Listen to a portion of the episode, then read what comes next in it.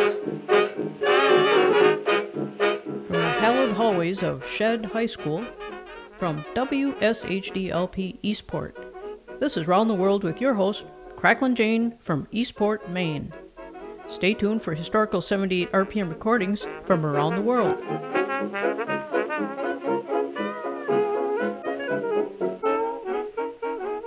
I know mom and dad won't let you stay up past 8 or 9 or even 10. Now, why do you suppose that is? Maybe there's something that goes on at midnight that they don't want you to know about. So I suggest you take the radio under the covers and we'll study the midnight phenomenon by listening to music about midnight. Maybe we'll get some clues about the adult world hidden from us kids. Yes, Round the World is bringing you a midnight party. Since you're not supposed to be awake at midnight itself, Stuart Allen will get the midnight ball rolling, assisted by the Richard Himber Orchestra from 1936. Here is Midnight Blue.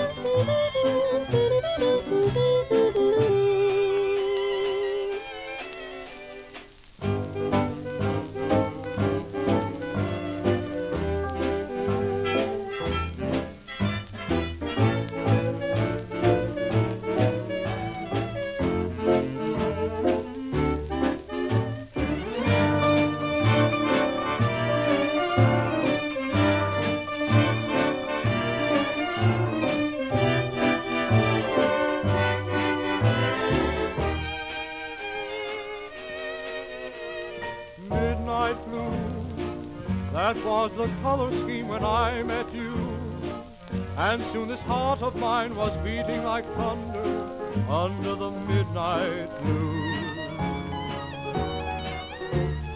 Midnight blue, you painted shadows on our rendezvous.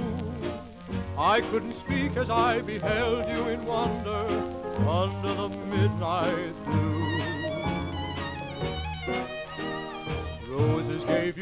Of red, and like a crown upon your head, stars were strung.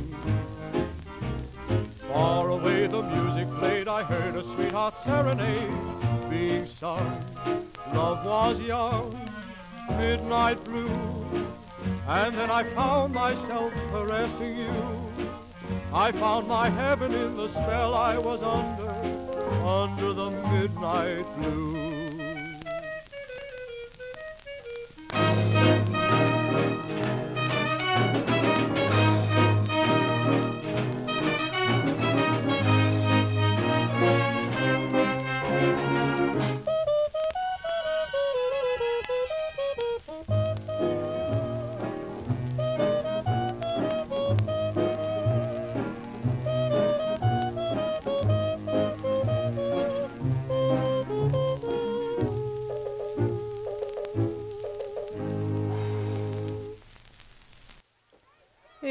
Welcome back to our midnight party.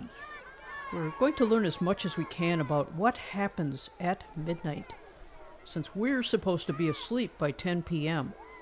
We'll scrutinize songs about midnight for implicit clues about adult hidden lore. We just heard a 1936 Midnight Blue, Stuart Allen with the Richard Himber Orchestra. Next, we'll hear Midnight, the Stars, and You, featuring Al Bowlly with Ray Noble and his orchestra from 1934.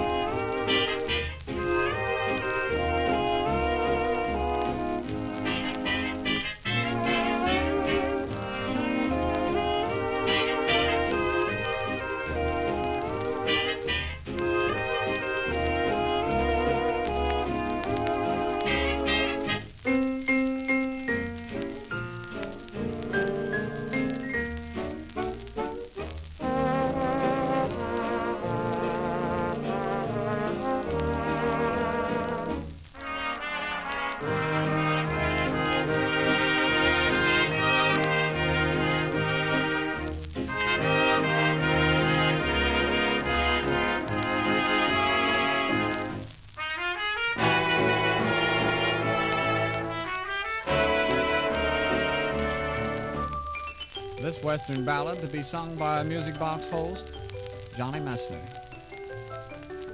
Midnight on the trail, the night wind blowing free, my faithful horse and me riding on. Midnight on the trail, a world so new and strange, my old heart seems to change riding on.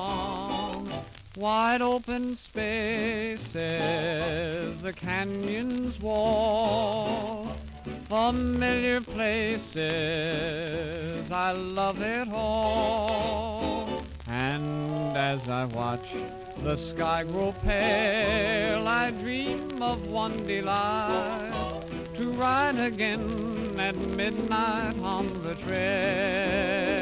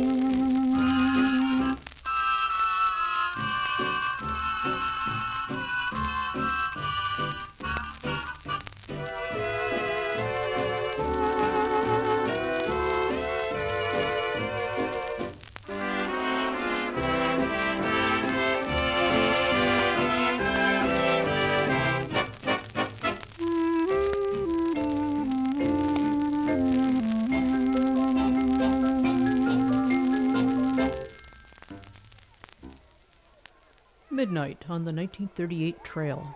That was Johnny Messner and his Music Box Band. Must have been a full moon that night since he was able to see everything so well.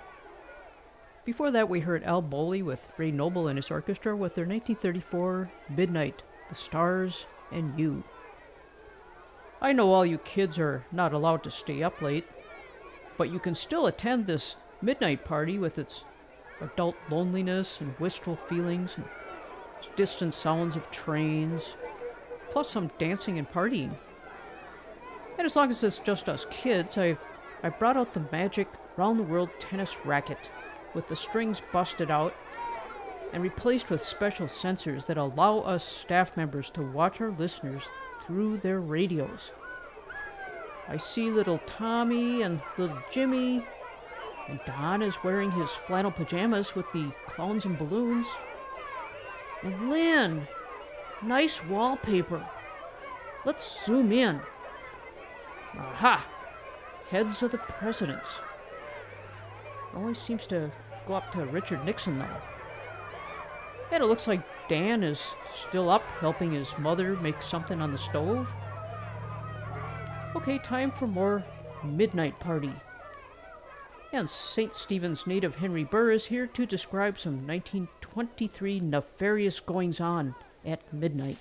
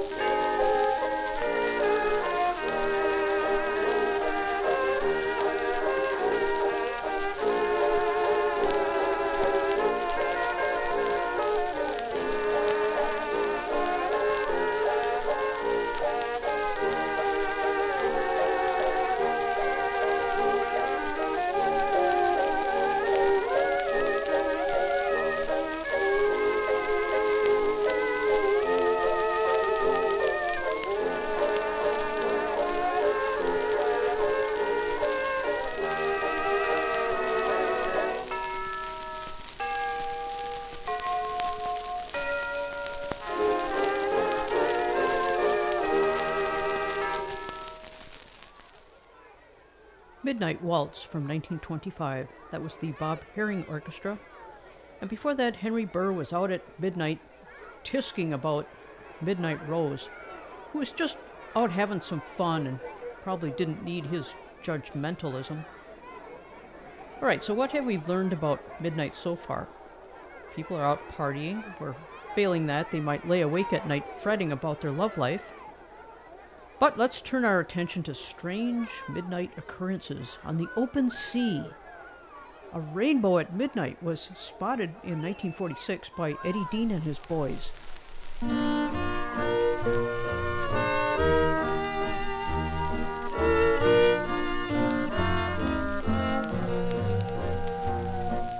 After the war was over, I was coming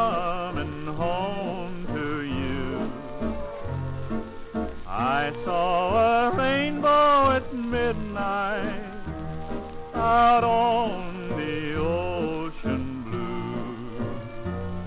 The stars up in heaven were shining.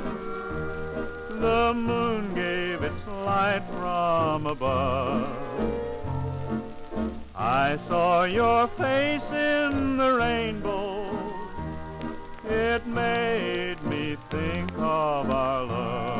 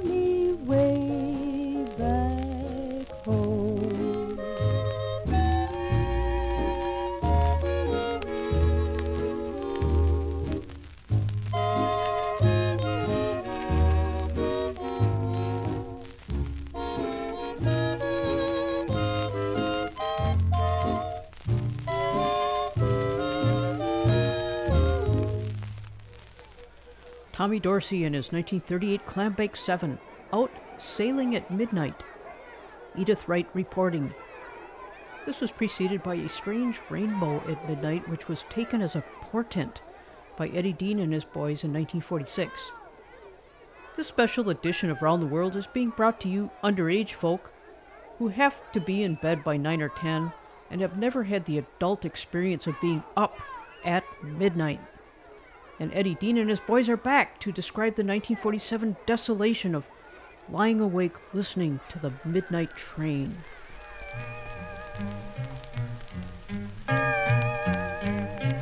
The sunshine's gone from Lonesome Valley, and all alone I must remain while far away through Lonesome Valley comes the dying cry of the midnight train. How many tears, how many sorrows, how many hearts are bowed in pain, whose love today is gone tomorrow, carried away on the midnight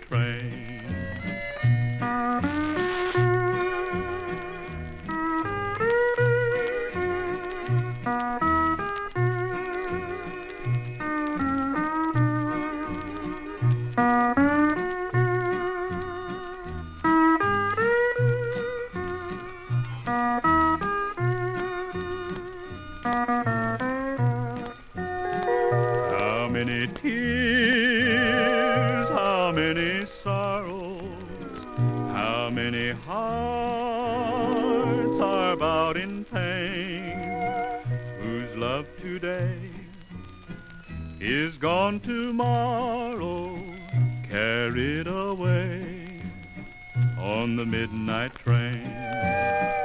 The fire burns low, the song is dying, and only memories remain. But teardrops flow, my heart is crying when I hear the wail of the midnight train. How many tears, how many sorrows, how many hearts are bowed in pain, whose love today is gone tomorrow, carried away on the midnight train.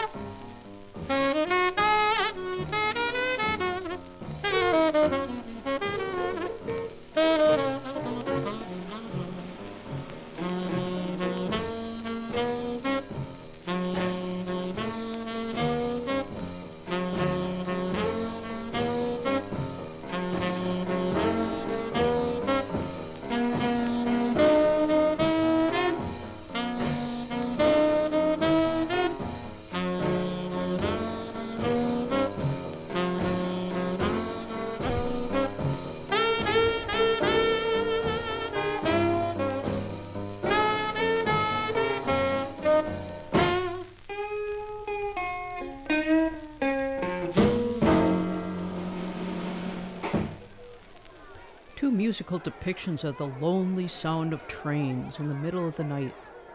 We heard Eddie Dean and his boys tell of the 1947 Midnight Train, and they rolled right into Tiny Grimes' Midnight Special from 1948. You are listening to WSHDLP Eastport. This is Round the World with Cracklin' Jane. We're trying to learn a few things about the adult world kept hidden from us kids. And to do that, we're studying musical works about what goes on at midnight, which is well past our bedtimes. It seems that midnight is a special hour filled with secret meetings and people searching for symbolic meaning and omens and auguries. Frank Sinatra wants any groundbreaking conversations to occur at that magic hour. He is aided by Tommy Dorsey and his 1940 orchestra. Tell Me at Midnight.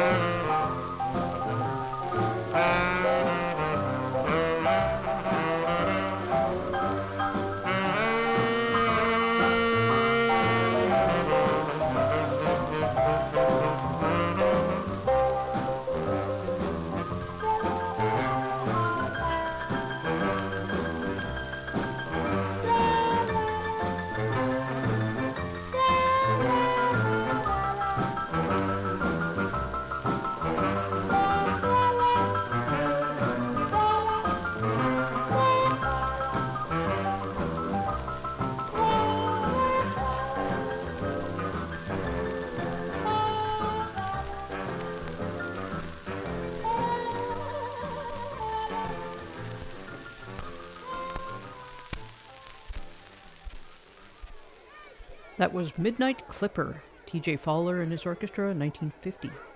Before that, a very early Frank Sinatra, 1940 to be exact.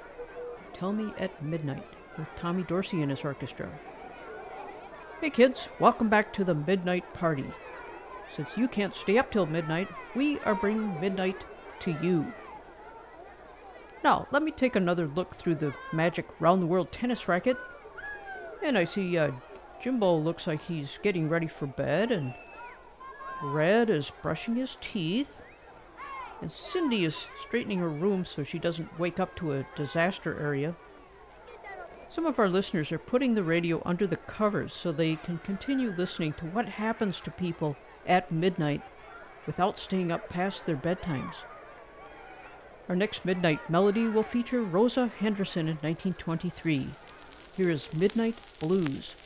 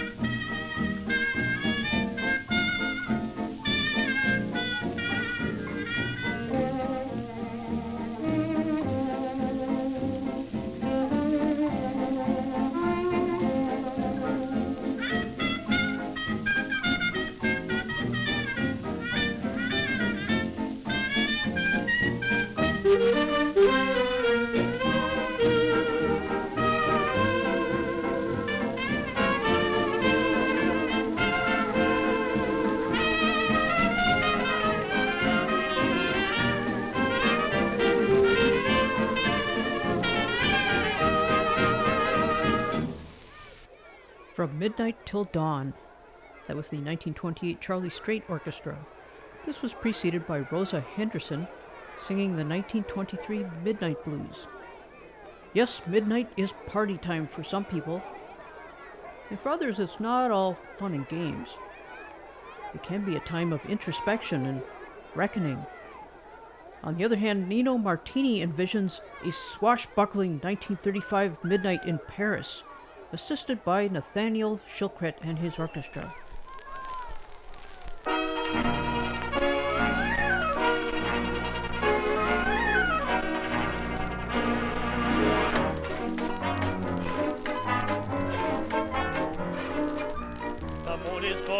My heart is cold. I hear a voice commanding me, and I must obey. Midnight in Paris, a strange delight is in the night. I hear the sweetest music and no is there. Midnight in Paris, live romance and love. Sweet is the madness of a midnight in Paris, chérie. After your love is free, what if you share it with me? Toujours l'amour, the hearts are in danger on midnight in Paris, chérie. What's to be has to What if you share love with me?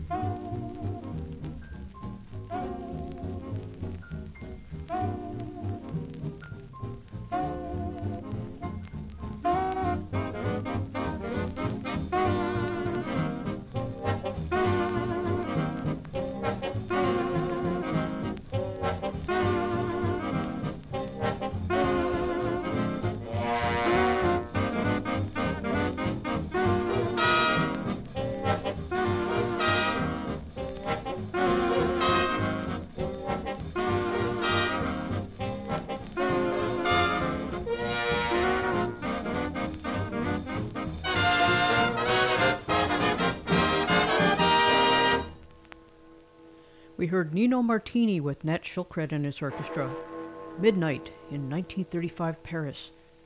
And then Al Donahue and his orchestra burned the midnight oil in 1940. We hear next a work about the desolation of 1949 homelessness at midnight. Here is Little Willie Littlefield. It's midnight and there's no place to go.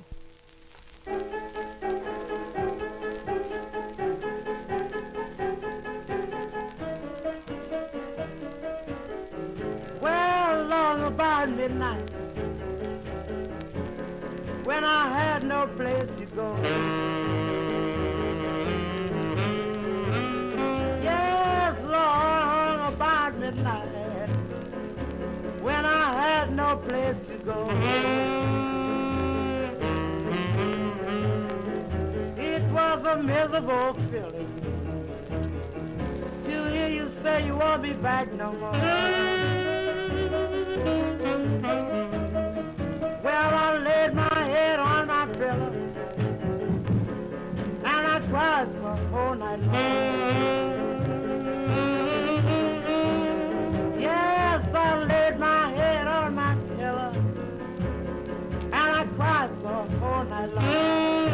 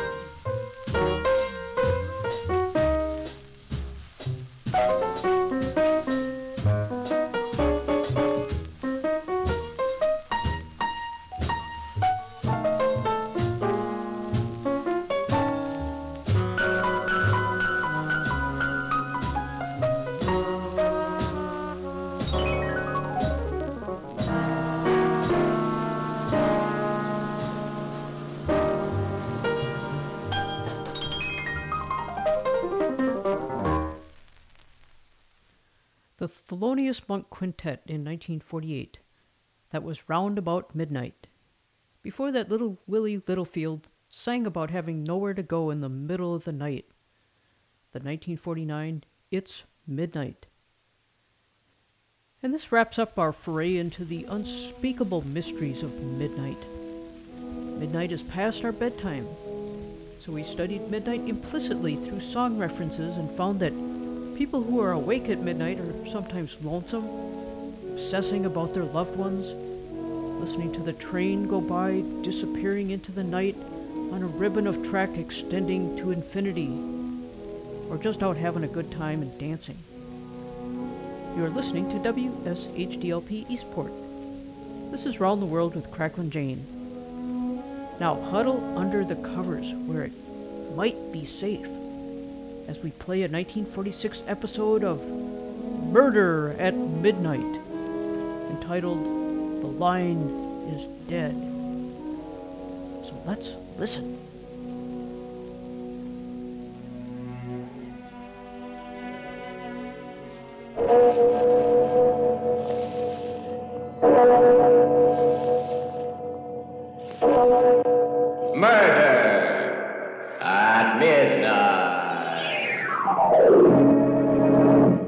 Be too sure about that, Wentworth. What do you mean? Don't forget that skeleton there. He was once a man, too. Until he was trapped in here or murdered. What of it? Oh, nothing. Nothing except this.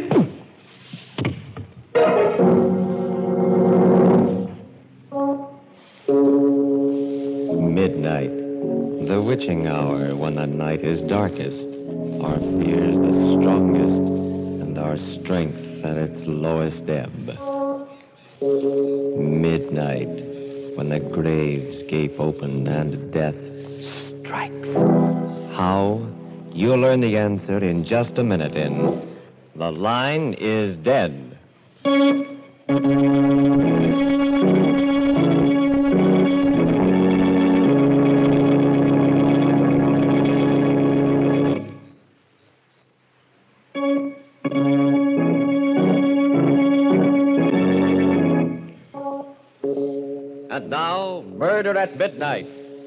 Tales of mystery and terror by radio's masters of the macabre. Our story by Faith Blau is The Line is Dead.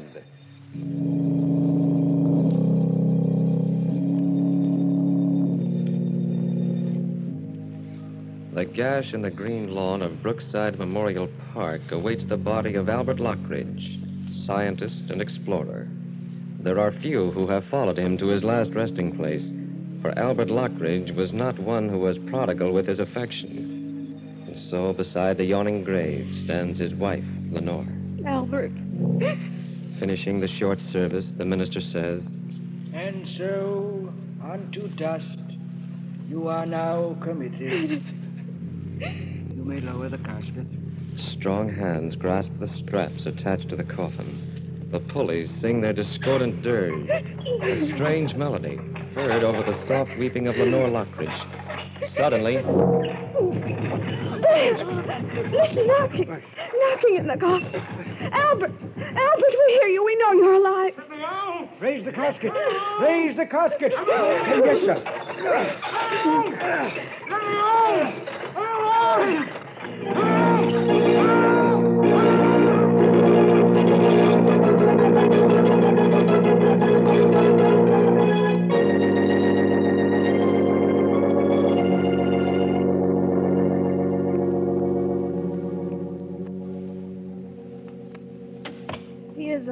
Isn't he, Dr. George? He seems to be, but. But uh, what?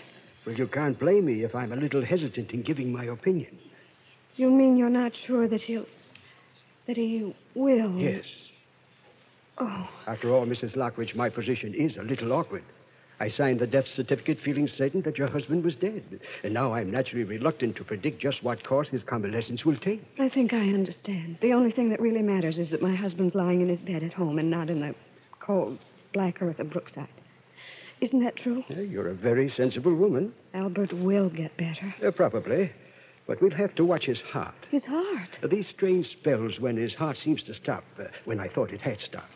Each attack is an added strain. But the strain of regaining consciousness in the coffin, he withstood that with even a when even a healthy person might not have. Oh, he's a hard person to kill. Oh, thank goodness for that. Well, this time it was a pretty close call. If he'd come to even ten minutes later, Mrs. Lockridge, no one would have ever known.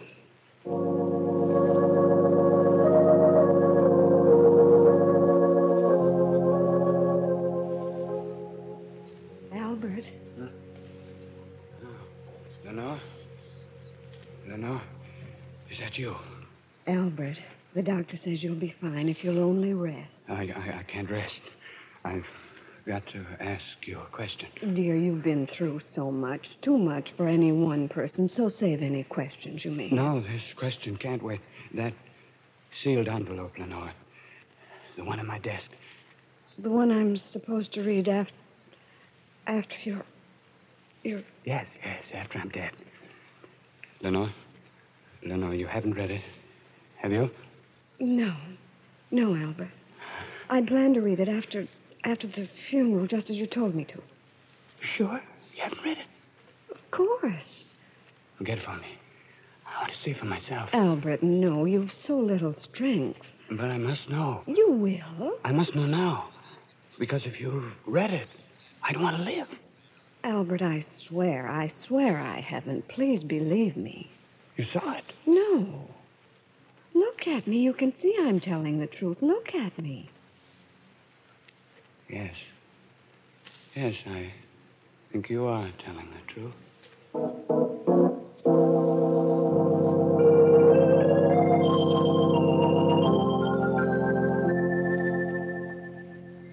Well, Mr. Lockridge, another few days, and we'll have you out of that wheelchair. Sometimes I wonder why you go to all this trouble with me, Doctor. It's my job. Yes. But there's so many people who really enjoy life and yet die. Twice now I've been pronounced dead, only to return to life almost reluctantly. Reluctantly? Yes. you tried awfully hard to get out of the coffin. the sheer horror of being buried alive. I've always been terrified of it. Uh, since uh, childhood? Yes. My nurse locked me in a closet whenever I misbehaved. I always thought I'd be left to die there. Oh, it's it's not the fact of being death that bothers me. It's uh, it's the fear of being buried alive. It's the choking, the futility of crying out. Yes, it would be a horrible way to die, but Excuse me, Doctor. There's a Mr. Burton here to see you, Mr. Lockridge. Good. Show him in, nurse. uh, nurse, take our patient out on the sun porch. I'll send his visitor there.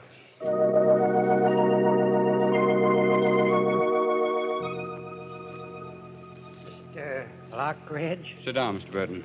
Thank you. Nurse, if you don't mind. Not at all. If you need me, just call.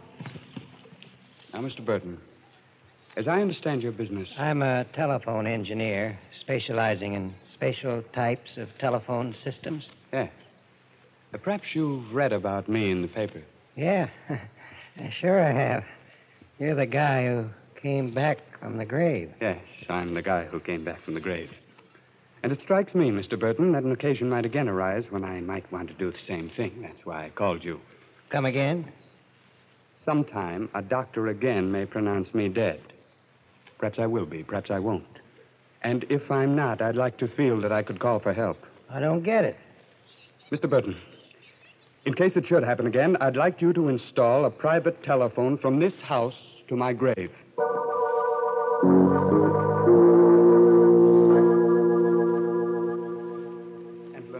Must promise to keep the phone installed and in working condition for a year after I'm buried. A year? Darling, that doesn't make any sense. With a stop and go heart of mine doesn't make any sense either. But Albert, a year. The first time my heart stopped for six hours. The next time, nearly two days. Who can tell? Well, a week, a month, perhaps. I think I'm asking very little. Well, then think of me, darling. Think of waiting day in and day out for the ring of that telephone. Think of the jumping at every stray bell, at every noise. Darling, you're condemning me to a slow death, like, like being in a grave above ground. I still think my request is a modest one. And the least that a wife who loved her husband would do for him. Albert, don't start that again. After all, I shall be in my grave. Perhaps, perhaps I shall be waiting too, waiting for help that will never come. Will you please stop this morbid talk? Nothing else seems to be on your mind lately. Besides, it's terribly late, almost midnight. Let's... When death comes to a man slowly, he gets time to think about it, Too much time. Stop it, please. It seems to me that you are only too anxious to get rid of me. Albert, how can you even think such a thing after. I've been a good wife, haven't I? Yes, but you might have made Oliver Wentworth an even better one. Albert, please, please don't bring that up again. What would have happened if Oliver had come back from that expedition with I me? don't know. You would have married him, wouldn't you? Perhaps, I don't know. No. How can you say that? You were engaged to him, weren't you? An engagement doesn't always mean marriage. You did intend to marry him, didn't you? Of course I did. What of it? You know I intended to. And you only changed your mind because he was killed. That's why you turned towards me. Well- I was nothing in your life. You were very sweet to me, Albert, then. I could see that you loved me in your peculiar way. I, I, I appreciated everything you did for me. Appreciate. Oh, Albert, why dig, dig, dig looking for a sore spot? It's not fair to me or to you. I was nothing in your life, was I? As long as Oliver was alive. What are you trying to prove? All the time we've spent together, I've played second fiddle to Oliver Wentworth. Look, Albert Lockridge, when we married, I said I'd put all thoughts of Oliver out of my mind. Well, I've done it. At least, At least? At least what? You mean you've tried, but you couldn't. I oh. knew it. I knew it. You've never loved me. He's always been in your heart. what are you talking about? You just said it. If I had died, you would never have given me another thought. But all the time, here, in my own house, he's been living as a memory, haunting you, haunting us. I can't go on like this. It just can't go on. I've struggled with him long enough. Albert. He's got to go. No matter what I have to do to crush his memory, I've got to kill it. I've got. Albert, Uh, Lenore, what is it? uh, Lenore, help me, help me. There's a chair my heart. I've got you.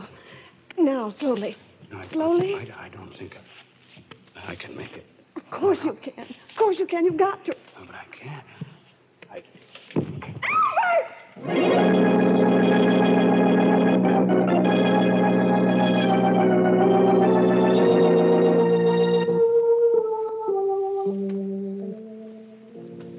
Doctor, are you sure? Absolutely, Mrs. Lockridge.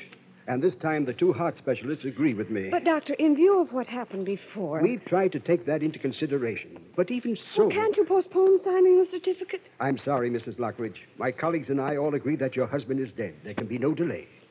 Very well, Doctor. Thank you for everything. Goodbye, Mrs. Lockridge. Goodbye, Doctor.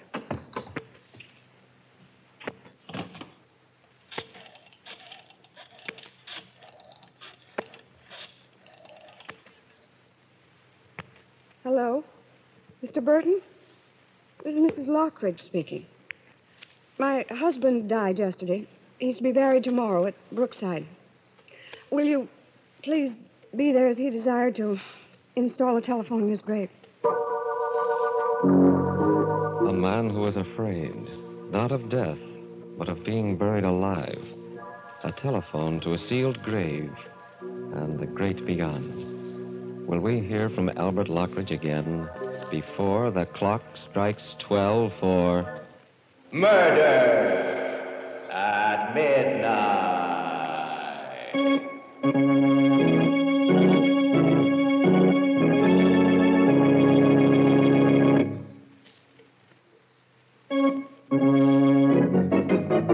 And now back to Murder at Midnight and The Line is Dead.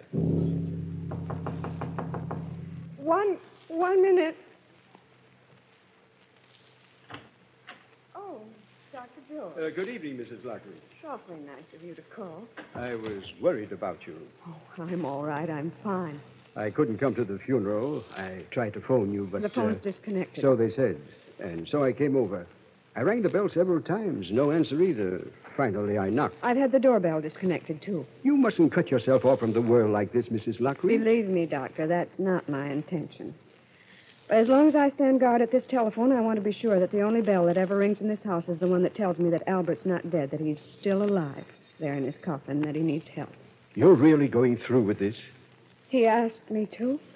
It doesn't seem too much. No, you're only deluding yourself, Mrs. Lockridge, believe me. Waiting this way is only a perverse and completely futile sort of mourning. I know you can't understand. I can't. But I do know that this morbid watch will only deepen your grief, prevent you from making any kind of adjustment to his death. What difference does it Now, make? you're a young woman, Mrs. Lockridge. You have a whole life ahead of you. All the more reason for spending some of it as he wanted me to. Doctor, my husband was not the sort of person who inspired affection. I know. But in his odd, sometimes unaccountable way, he did love me. Now that he's gone, no one on earth holds any fond memories of him but me. A heavy responsibility, Mrs. Lockridge. Still, uh, you must take care of yourself. I will, Doctor. Assume that he is dead. Mourn him as you will, but don't live in a state of suspended animation. For instance, if he's left a will, don't put off reading it. There are some papers which I was supposed to read after his death. They're in a sealed envelope in his desk. Uh, read them. Uh, read them immediately. No, not Uh, yet. you should. Perhaps they'll contain some message of comfort. Uh, get the envelope now. Not now, Dr. George, but very soon.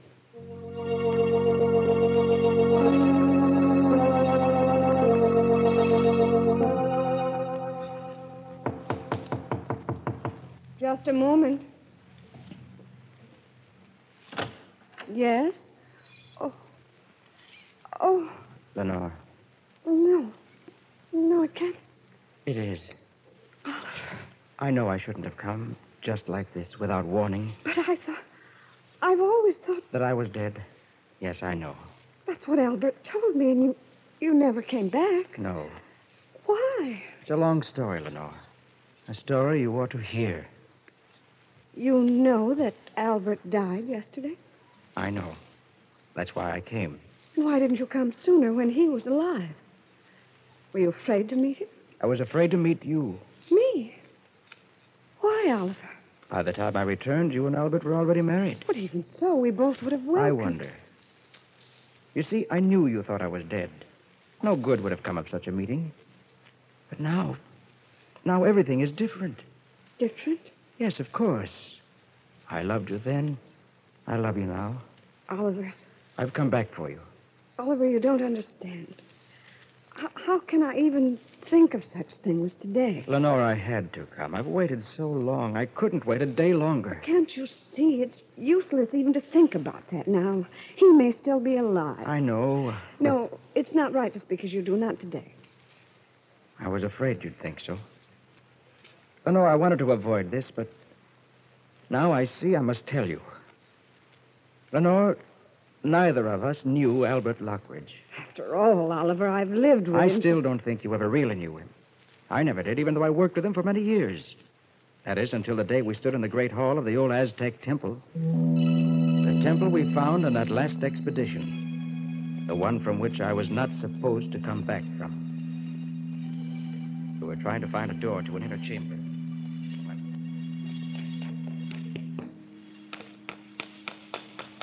There must be an opening here somewhere, Wentworth. In every Aztec temple ever found, there was always a room near the altar used to keep ceremonial objects. I know, I know. Now, wait a minute. Hmm? Sounds like a little hollow here. Now, what about that slab on the floor? What about it? You think that it might. Certainly sounds different. If I were an Aztec priest and I stepped on it like this. Wentworth! Wentworth, the door! We found the door! Solid stone. And still working after all these centuries. Let's take a look inside. You got the flashlight? Yes, take the hammer. Oh, right. oh. It's not very pretty. Ah. It is a human skeleton, isn't it? Yeah. Probably trapped in here and left to die. Ugly death. Look, Lockridge. Those dishes. Hmm, Swing the flashlight over. Gold. Solid gold. There are more over here. Look, stacks of them. Fortune. We found the treasure. Now, wait a minute, Lockridge. Let's get this straight. In the first place, I don't think we'd be let out of the country with these gold plates. Oh, but we can melt them down and smuggle them out. Melt them down? Why, these things are priceless. Besides, the university sent us here. If the gold belongs to anyone, it's theirs. No one ever has to know. Oh, yes, they do, because I'll tell them. Huh? Huh. It's all very well for you to play the heroic fool. You've everything you want. What the devil do you mean? You know perfectly well. You've got all the money you need. Besides, you have Lenore. What's she got to do with it? You do have Lenore, haven't you? You act as if I took her from you. You were afraid of me. Oh, Lockridge, don't be an idiot. Lenore would no more look at you than. Oh, wouldn't she? She'd marry me if you went in the way. I know it. Why, you fool. She's just being friendly to you because I asked her. We'll see. If you weren't around. But I am around. And as far as the gold plates are concerned... I said we'll see. After all, that skeleton there, he was once a man, too. Until he was trapped in here? What of it? Oh, nothing. Nothing. Nothing except.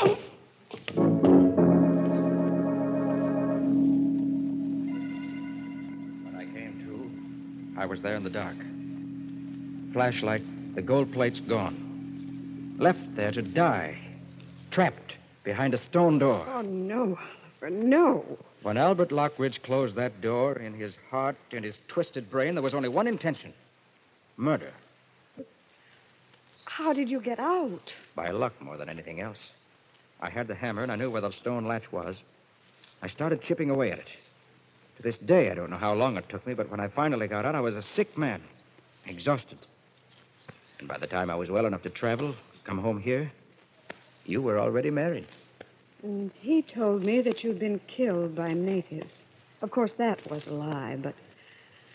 Oliver, I still can't believe that your story is completely true either. But why? A man who's been the victim of an attempted murder would see that the murderer was punished. You didn't. Didn't even try to. Well, Lenore, how could I? He was your husband. Well, why should that? Could I brand you as the wife of a murderer? Loving you as I did, as I do? I had to wait. But now let's forget this horrible past. I can't, no matter how I feel I can't. After all, there's no proof. Lenore, don't you believe it's not me? just that. Don't you see? At any moment, the telephone may ring telling me that he's alive. If I knew your story were true, perhaps I'd feel differently, but now my place is here. I must stay here. Lenore, please. If you feel any love for me at all. Will you go, Oliver? Please. If that's what you wish. Yes, Lenore. I'll go. But remember, I love you.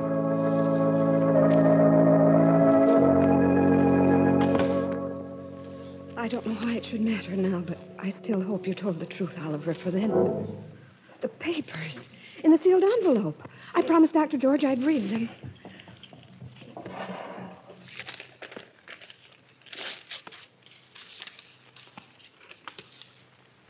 Lenore, there are many things on my mind as I sit writing this last word to you. Many things which no human mind should have to bear without telling another. As I look over my life, I know now it has been an empty mountain. I've never had a straightforward human emotion and acted on it. My work has been a sort of shadow play which gave my hollow existence an outward tinge of reality. No friend has really touched me, for I cannot be reached. I married you more out of perverse vanity than love. And yet, perhaps because of your loyalty, some spark of love has been kindled in me. Bear this in mind when you go out to the garden. For there, underneath the sundial, you will find a treasure of gold, which should take care of you when I cannot. I had intended to use this gold myself, but I could not because it might incriminate me in the murder of Oliver Wentworth. People might ask questions, which are. The murder of Oliver Wentworth. Then his, sto- his story was true. Oliver! Oh, Oliver! Oliver! Gone. Well, he can't have gone far, and if I hurry.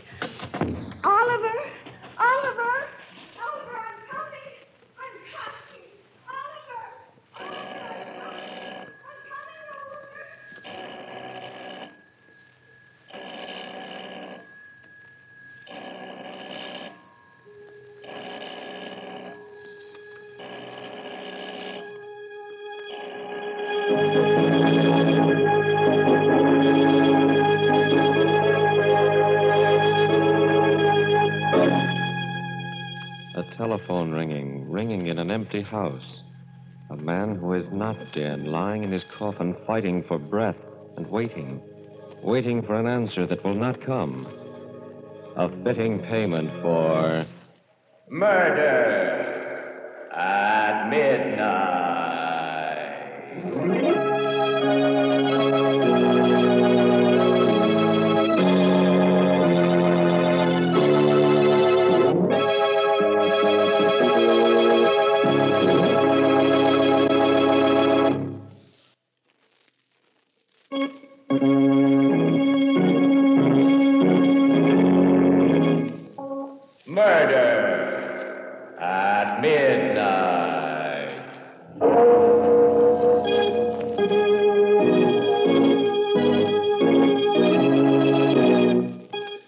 Parts of Mr. and Mrs. Albert Lockridge were played by Mr. and Mrs. Raymond Edward Johnson, with music by Charles Paul.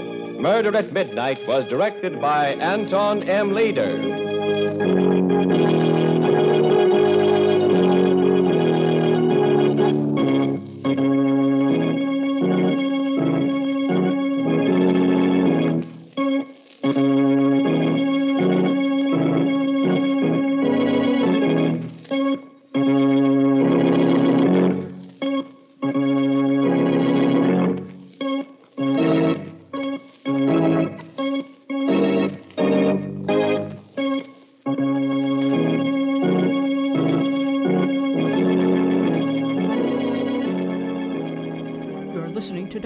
To WSHDLP Eastport. We have just heard a 1946 episode of Murder at Midnight, entitled The Line is Dead. Now, stay tuned for a 1944 episode of Suspense Life Ends at Midnight.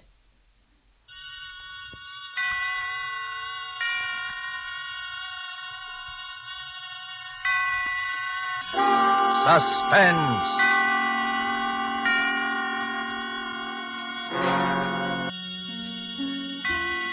This is the Man in Black to introduce this weekly half hour of suspense. Tonight from Hollywood, Miss Fay Bainter, Mr. Ralph Morgan, and Mr. Dane Clark in a suspense play dealing with a mother and a son and a lodger who kept an appointment with death. And so, with Life Ends at Midnight, and with the performances of Fay Bainter as Mrs. Bates, of Dane Clark as her son Walter, and of Ralph Morgan as Mr. Chalmers, we again hope to keep you in suspense.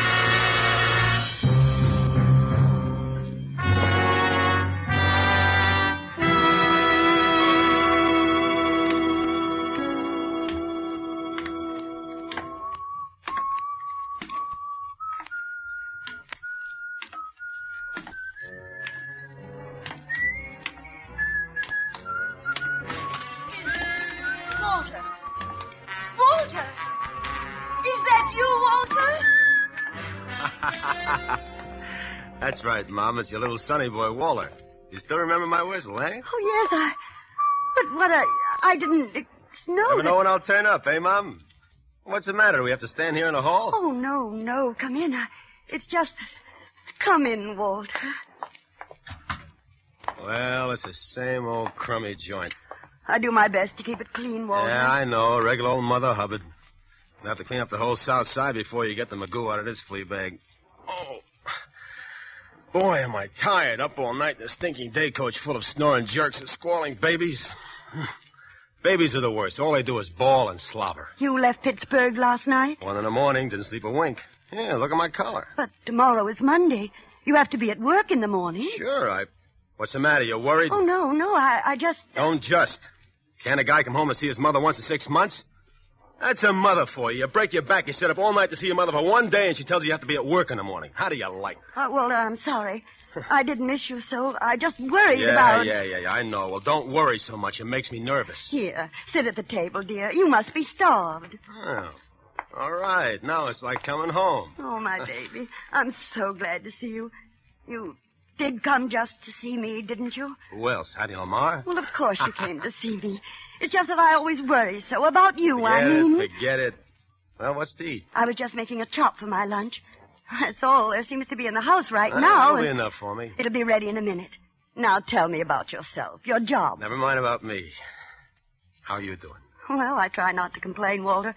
Things are not easy, prices high, rents going up all the time, even on this old house.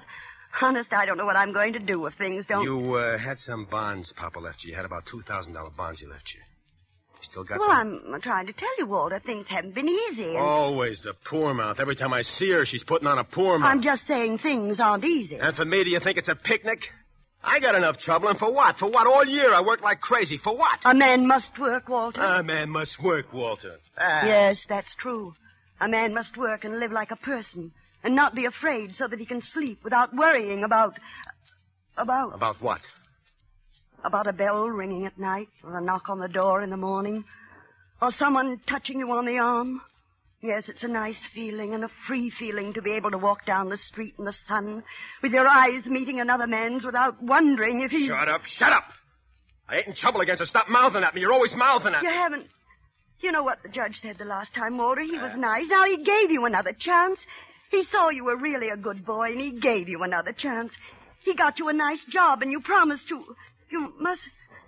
Oh, you're all right, Walter. You didn't. Uh, meatball. A herring on a plate all your life. You're a tomcat in the garbage. You find a fish head and you say, thank you, mister. You chew a fish good and you smile pretty. Well, not for me. You take a chance and you throw away the fish heads. You get one break and you're out of the garbage can for life. You throw a time clocks and shiny pants. You're in a higher brackets and nobody gets you. Yeah, you're a mister with a future. You hold your nose when you walk from the day coach to your compartment. You leave the stinks behind in a pot of dusty air in front of you, and that's for me. One break. One break and you're as hot as a rocket shooting diamonds for sparks. Walter! You're a P-38 in a world full of flivvers. A buck gets you two, two gets you four. Walter! Good for one blonde to kick her and a kisser. Walter! It's all right. I took another chance. I tried to run it up. No dice. I gotta make it good. Tomorrow morning, I gotta make it good. The books at the office will show it, and I gotta make it good. How much? Fifteen hundred. Fifteen hundred dollars. By midnight tonight, fifteen hundred. If I miss that twelve twenty for Pittsburgh, it's all up. I, I, I might as well take gas. Fifteen hundred. By midnight tonight. Where am I going to get it, Walter? The bonds. You got the bonds, Papa. The bonds. How do you think I got you out of the last trouble? Bribes, bail, paying back every dime. Where do you think I got it? I'll get ten years. You heard the judge last time. What can I do? What? Ten What? years and start. Ten years. There won't be no reform school this oh, time. Walter, oh, look, Walter. please. Please, Ma, please get me the money. I'll get it for me. I'll be good. I'll work hard. I won't give you no more trouble, but help me now. Please, Mama, please. Will Where you? can I get it, Walter? I've nothing left. Nothing. I don't care where you get it. It's your fault and you gotta help me. I only wanted to help you. Yes. Now I'm gonna. Yes. It is my fault. I've always protected you, but I, I can't protect you anymore. I'll give you the few dollars I have. Go away. It'll be enough to help you run away. That's all I can do. You're holding out on me. You're worrying about your old age. You're making yourself a cushy little set. Oh. oh.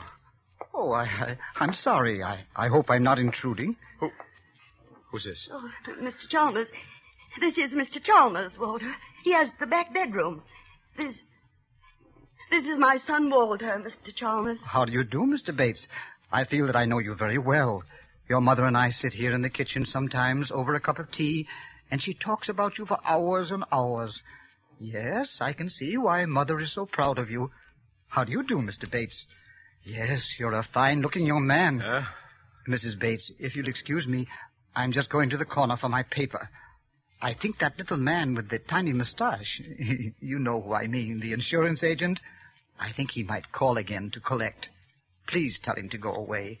You will do that for me, Mrs. Bates. Yes, Mr. Chalmers. Thank you, Mrs. Bates. Uh, tell him not to come back any more. I don't want to pay any more on the policy. You remember I told you my nephew was very sick in Spokane? Yes, Mr. Chalmers. Well, the poor young man passed away. Yes. I was going to leave him a few dollars when I died. But now, well, I have no one left at all. And, well, a dollar a week. You'll tell that to the little man with the tiny mustache? Yes, Mr. Chalmers. Thank you, Mrs. Bates. Good day, Mr. Bates. Walter, I have forty dollars in the house for the rent. You can take that. Drop me a card when you get settled someplace. Let me know where you are. I'll send you some more as soon as I can get it. Maybe later I'll be able to straighten it out. Maybe later I'll be able to speak to your boss. I'll promise to pay back every dime, but you must go away. You must. Uh, tell me something about Mr. Chalmers. He interests me very strangely. Walter. Don't be so nervous, Ma. We got plenty of time. We got till midnight.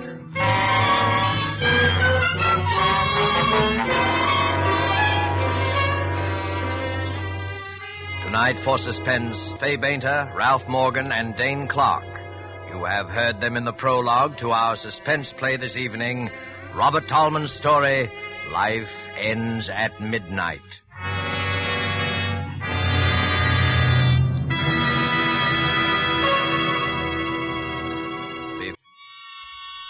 And now it is with pleasure that we bring back to our soundstage Fay Bainter, Ralph Morgan, and Dane Clark in Life Ends at Midnight, a tale well calculated to keep you in suspense.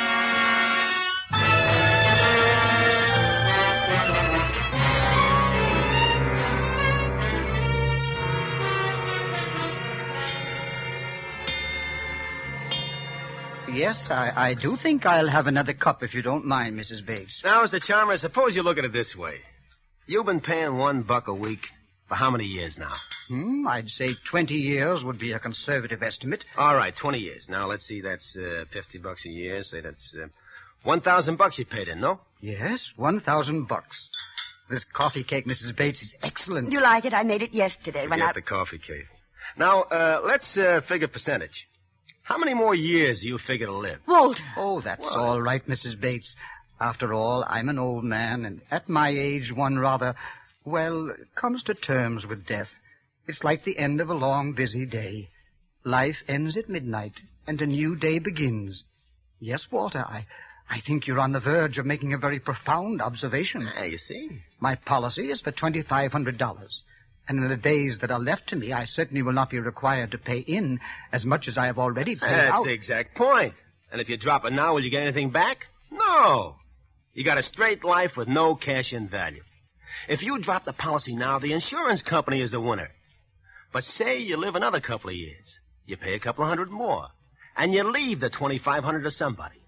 Now, which is a smart thing, I leave it to you. Yes, I, I should like to think that when I'm gone, I've left something behind for someone. Mr. Chalmers? Oh, yes, I'll always remember him for this. It's nice to live on in somebody's memory for a little while after we're dead. But A, I have no one in this world. And B, I must be very, very frank and tell you that I can no longer afford to pay even the dollar a week.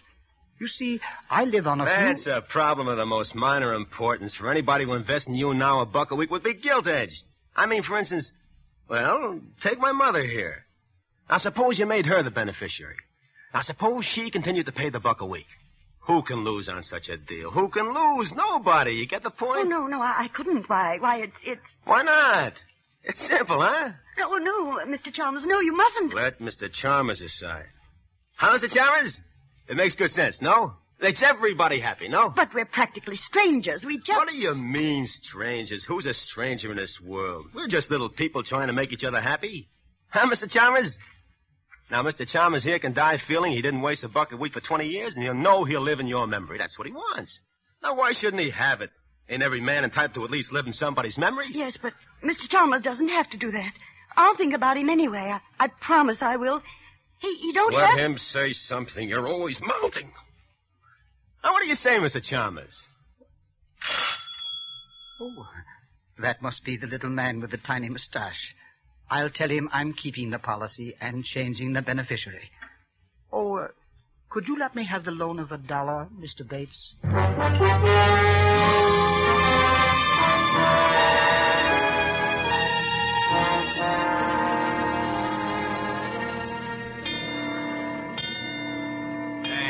Up, will you? The old man's coming home in a minute or two. He takes a nap about this time. I want this ready for him. Oh, relax, Sonny, relax. I can't finish this job today. What are you giving me? It'll take a joint and another length of pipe. Oh, fix it up. You're a good plumber. You can fix it up for now. Hey, the room's pretty small. Oh. Why do you want the heater so close to the bed for? Like I told you, he's got rheumatism. He needs plenty of heat. Well, I can run a rubber extension, but with gas, I don't like it. Okay, so with gas, you don't like it, but with gas, we gotta run this heater. The old man's got rheumatics. He can take plenty of gas. Huh? Uh, the heat, I mean. He needs plenty. Hey, What are you doing now? Tightening this joint. Look, it's tight enough. Here's your three bucks, and Okay. Okay, you're the boss. bring your tools the next time. I won't be any next time, Sonny. What are you giving me now? You can get somebody else to do your dirty work after this. So long, Skippy. Skippy. Well, come on, Skippy. Pull yourself together. We got work to do.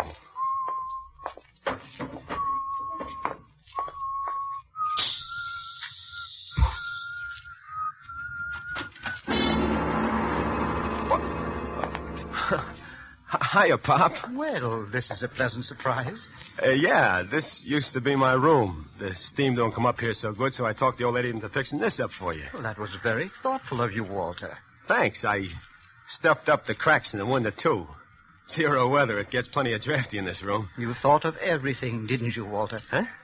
Uh, yeah. Yeah, it ought to work out just fine. It'll do the job, I think. I, uh, I'm going to take a little nap before dinner. Uh, do you think the heater... Ah, just leave it on. I'll look in after a bit to see if it's okay. Well, now, you needn't go to all that trouble. No, it's no trouble at all, Mr. Chalmers. When I do a thing, I like to do it right.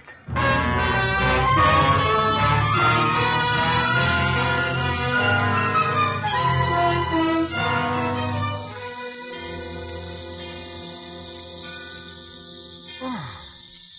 Well, who's there? Is that you, Walter? Yeah, go on back to sleep, Pop. I'm just turning the heater off.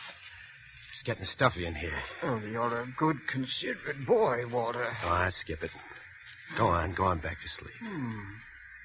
Hmm.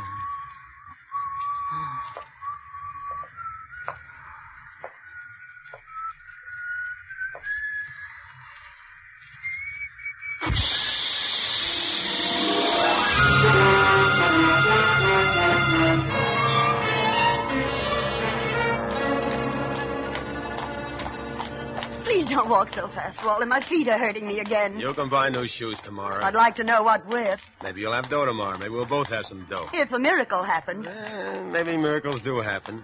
Maybe if you're smart. Where are you taking me to, Walter? Nowhere in particular. I thought we'd stroll around the old neighborhood. You know, like old times. Why, that's a nice idea, Walter, but my feet. Hello, Mrs. Bates. Good evening, Officer Flanagan. This is my son, Walter. He's just here from Pittsburgh. Oh, glad to know you.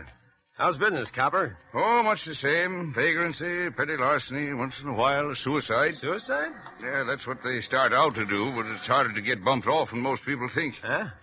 Case just last week over in the next precinct. Dame turned on the gas in her room and lay down on the bed. What happened? Nothing. Always bungle somewhere. Amateurs. Gas petered out. She forgot to put a quarter in the meter.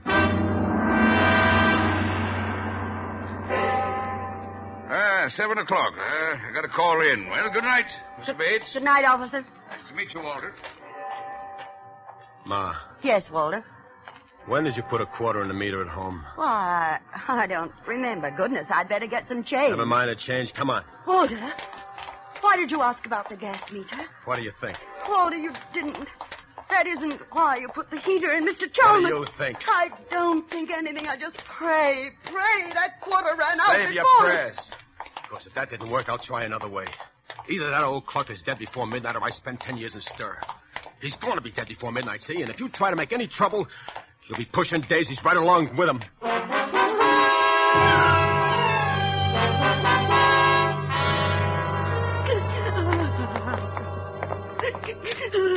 Stop sniveling. We're going in there now.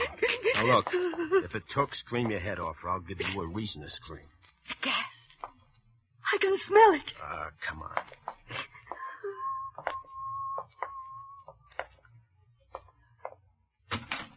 Oh, I... Oh, well, good evening, Walter. Mrs. Bates. I was just on my way out. Oh, Mr. Chalmers, you're all right. You're all right. Of course he's all right. What's eating you? I have a slight headache, it's true, but a brisk walk in the open air will cure that, I'm sure. Hey, hey, you look at this. What is it, Walter? Well, this hose on a heater. Huh. Got unhitched. No wonder you got a headache. I thought I smelled gas. Boy, it's lucky for you Mom forgot to put a quarter in the meter. Providence works in strange ways, doesn't it, Walter? Well, I must be getting on. I'll be coming home rather late, Mrs. Bates, so I'll just let myself in. Uh, how late? Well, I, I thought I'd stop at the neighborhood picture house for dinner. That'll be around nine o'clock. So I imagine I won't be home much before eleven. Mr. Chalmers, there's something I've wanted to... Yes. Mrs. Bates. Walter's a good boy at heart, you know, but he's been in some trouble lately, and Is there anything I can do to help, Walter? Yeah, plenty. I'll tell you all about it when you get up. You get back. Come on, you better run along now, Mr. Chalmers. You don't want to be late for that picture. Yes, yes, of course. Well, good night, Mrs. Bates. Mr. Chalmers, I... Good night, Mr. Chalmers. Yes, good night. Oh, Walter, I... Walter! Walter, no! No, no, my book, no! You were going to oh, tell him, weren't you? Walter! You'd like to send me to the chair, wouldn't you? No. You struck me, Walter. You struck your own mother. I ought to have messed up your sad monkey face for good. Oh, It's no, your fault I but balled us up in the first place. Why didn't you remember to put a quarter on that meter? Why didn't you? I'm glad I forgot. He wouldn't be alive. Ah, I shouldn't have messed around with gas, trying to spare your feelings, making you look like an accident. Oh, no. The thanks I get for it. She wants to blab the whole thing, turn me in, my own mother. No, no, Walter, no, no, that's not true. Why, you- Don't strike me again, Walter. I can't stand it. Okay. Maybe now you'll cooperate. Now, look, let's put it this way. It's either you or him. If it's you, I don't care whether they get me or not. Are you listening? Oh, yes, yes, Walter. Okay, now, like I said, I got very little time to get this thing done. I ought to have done it neat and clean in the first place, like I said. He's old and weak. You just push him over on a bed, hold a pillow over his face for a few minutes, and the job's done. Nobody will ask any questions, a guy that old. Walter, for the last time, I'm begging. Okay, make sure it's for the last time. Remember, it's you or him, like I said. What are you going to do? Now, look. I'll be waiting in his room when he comes home. I'm shot anyway, so I'll lay down and get 40 winks. You wait up for him. Tell him I've left to catch a train. That's in case he suspects anything. When he comes to his room, I'll take care of the rest of it. How do you know I won't warn him? Because it's him or you, like I told you. I don't think you'll warn Mr. Chalmers. And don't try to stall him when he comes in. He's got to be dead by midnight.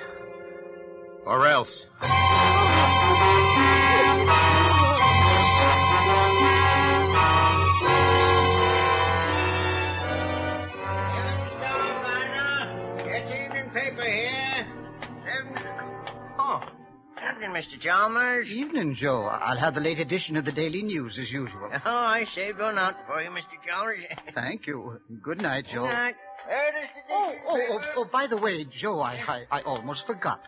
Can you give me the change of a dollar? Oh, sure, Mr. Chalmers. Yes, here you are.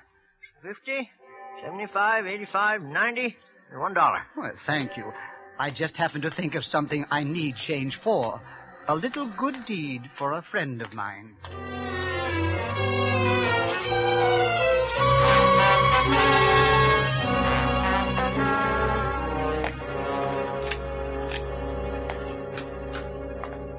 Oh, Mr. Chalmers. Well, I didn't think you'd be up so late, Mrs. Bates. I waited up especially. I wanted to talk to you about Walter. Mrs. Bates, your eye, it's all discolored. Yes, I. The light burned out in the bathroom, and when I went to replace it in the dark, that is, I bumped into the door. Now, I would have thought Walter would have done that for Oh, you. no, Walter didn't. I mean, Walter's left already. He had to catch the 1220 for Pittsburgh, you know. But it's only 11 now. The clock... Perhaps he had some things to do on the way, I mean. Of course. Well, I'm afraid I must be getting on to bed. No, not just yet. I mean, won't you sit down for a minute and have a cup of tea with me? Well, I'd like to, but tea keeps me awake, Mrs. Bates. I'll be getting along to my room now, if you don't mind. No. No, don't go into that room, Mr. Chalmers. Why, Mrs. Bates, whatever's the trouble? My son. Walter, there's something I must tell you. Forgive me, Mrs. Bates, but I'm an old man and I need my rest. If it could possibly wait until morning. No, no, no. It, it can't wait until morning. It's got to be told before midnight. What was that? Sounds like someone moving about in the back of the house. One of the shutters. It's loose. The wind. Oh, you were saying, Mrs. Bates? Nothing. I can't tell you after all. I'm afraid. I'm afraid to tell it. afraid. There, there, Mrs. Bates. Perhaps in the morning. Try to get some rest. You're going in there now. I think that will be the best thing to do all the way around. Don't you, Mrs. Bates? Good night. No. No, wait. Mrs. Bates, I. What is it, Mrs. Bates? That smell. Gas. Walter. Walter. Walter!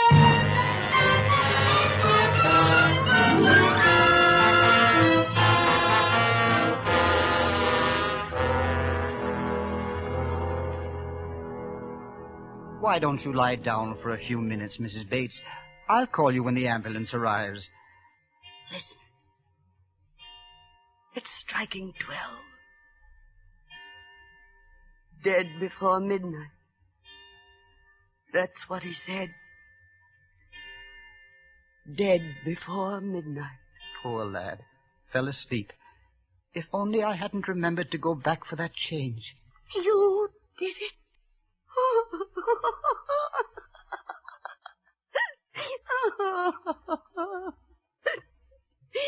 You put the quarter in the meter. That's what turned on the gas that killed him.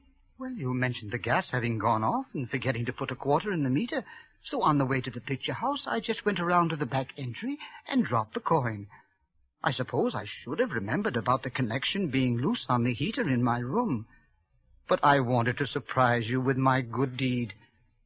I didn't mean to do anything wrong, Mrs. Bates. Truly, I didn't. No. You didn't do anything wrong, Mr. Chalmers. You didn't do anything wrong.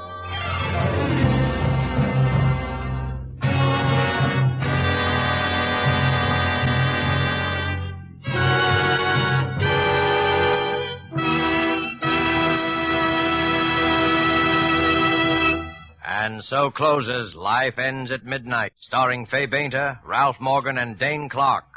Tonight's tale of suspense. Suspense is produced and directed by William Spier.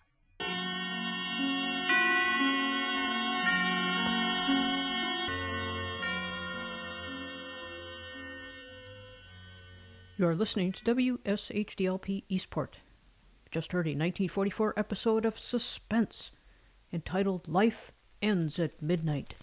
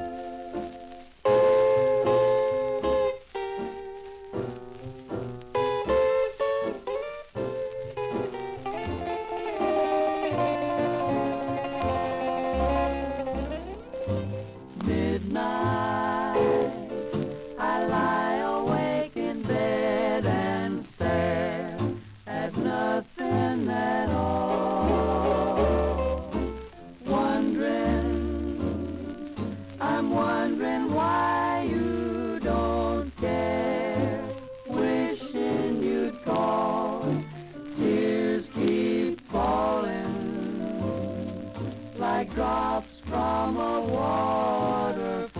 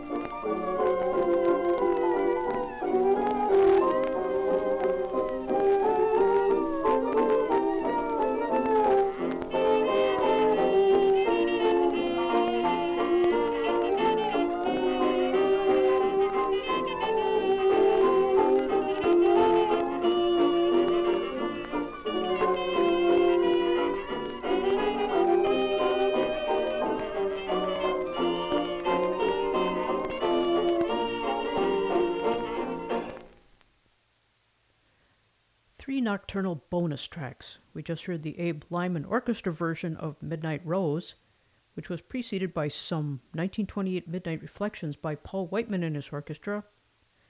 And the Nocturnal Nuggets started out with the Beasley Singers with Chet Atkins and his 1951 Galloping Guitar. Thank you, dear friends. This concludes today's show. On behalf of Around the World staff of researchers, recording engineers, interns, and Victrola technicians, this is Cracklin' Jane. Thank you and see you next week.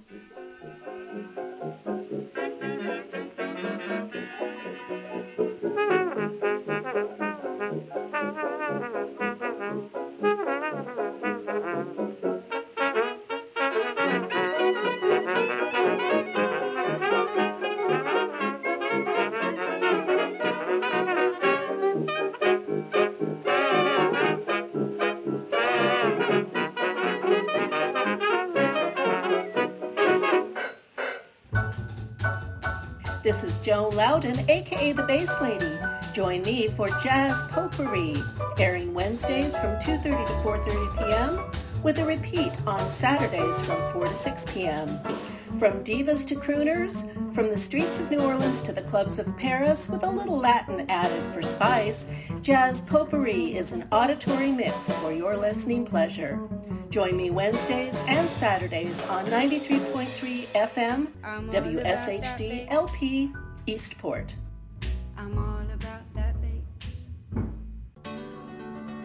Hey, have I got a radio show for you? Bold Coasting comes at you twice a week. Thursday at 8, Sunday at 4, right here on WSHD LP in Eastport, Maine, 93.3 FM. On Bold Coasting, we don't just play the music, uh, we like to talk about it a little bit too. It's music and commentary. It's a radio show with liner notes. Your kids can ask your parents what that means.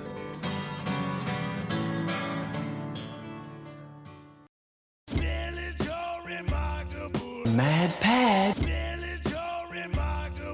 Mad Pad. Tune in every Saturday night at 7 and again on Tuesdays at 8 for Philly Joe Remarkable's Mad Pad right here on WSHD LP, Eastport, Maine, 93.3 on your FM dial. Man, dig this crazy pad. Man, it's a mad pad.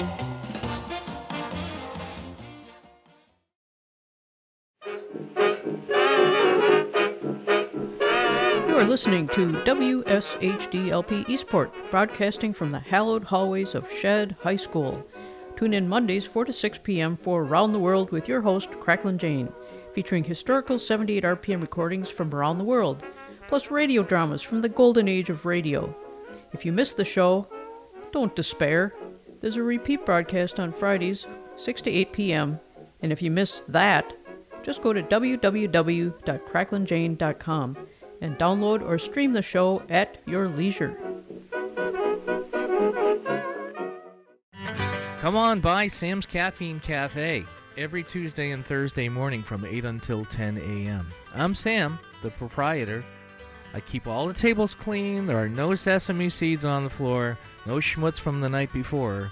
Just good music. The first hour, a little bit softer, some Americana, folk, blues, a little bit of jazz.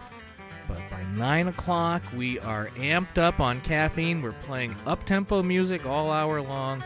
It's a grab bag, it's a fun place to hang out, and we would love to have you. We would. Please come by 93.3 WSHD LP, Eastport.